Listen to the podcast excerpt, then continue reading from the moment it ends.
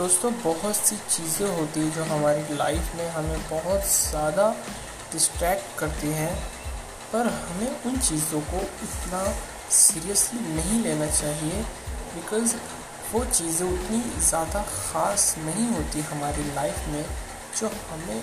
किसी गोल से लाइक हमारे किसी टारगेट से दूर ले जाए।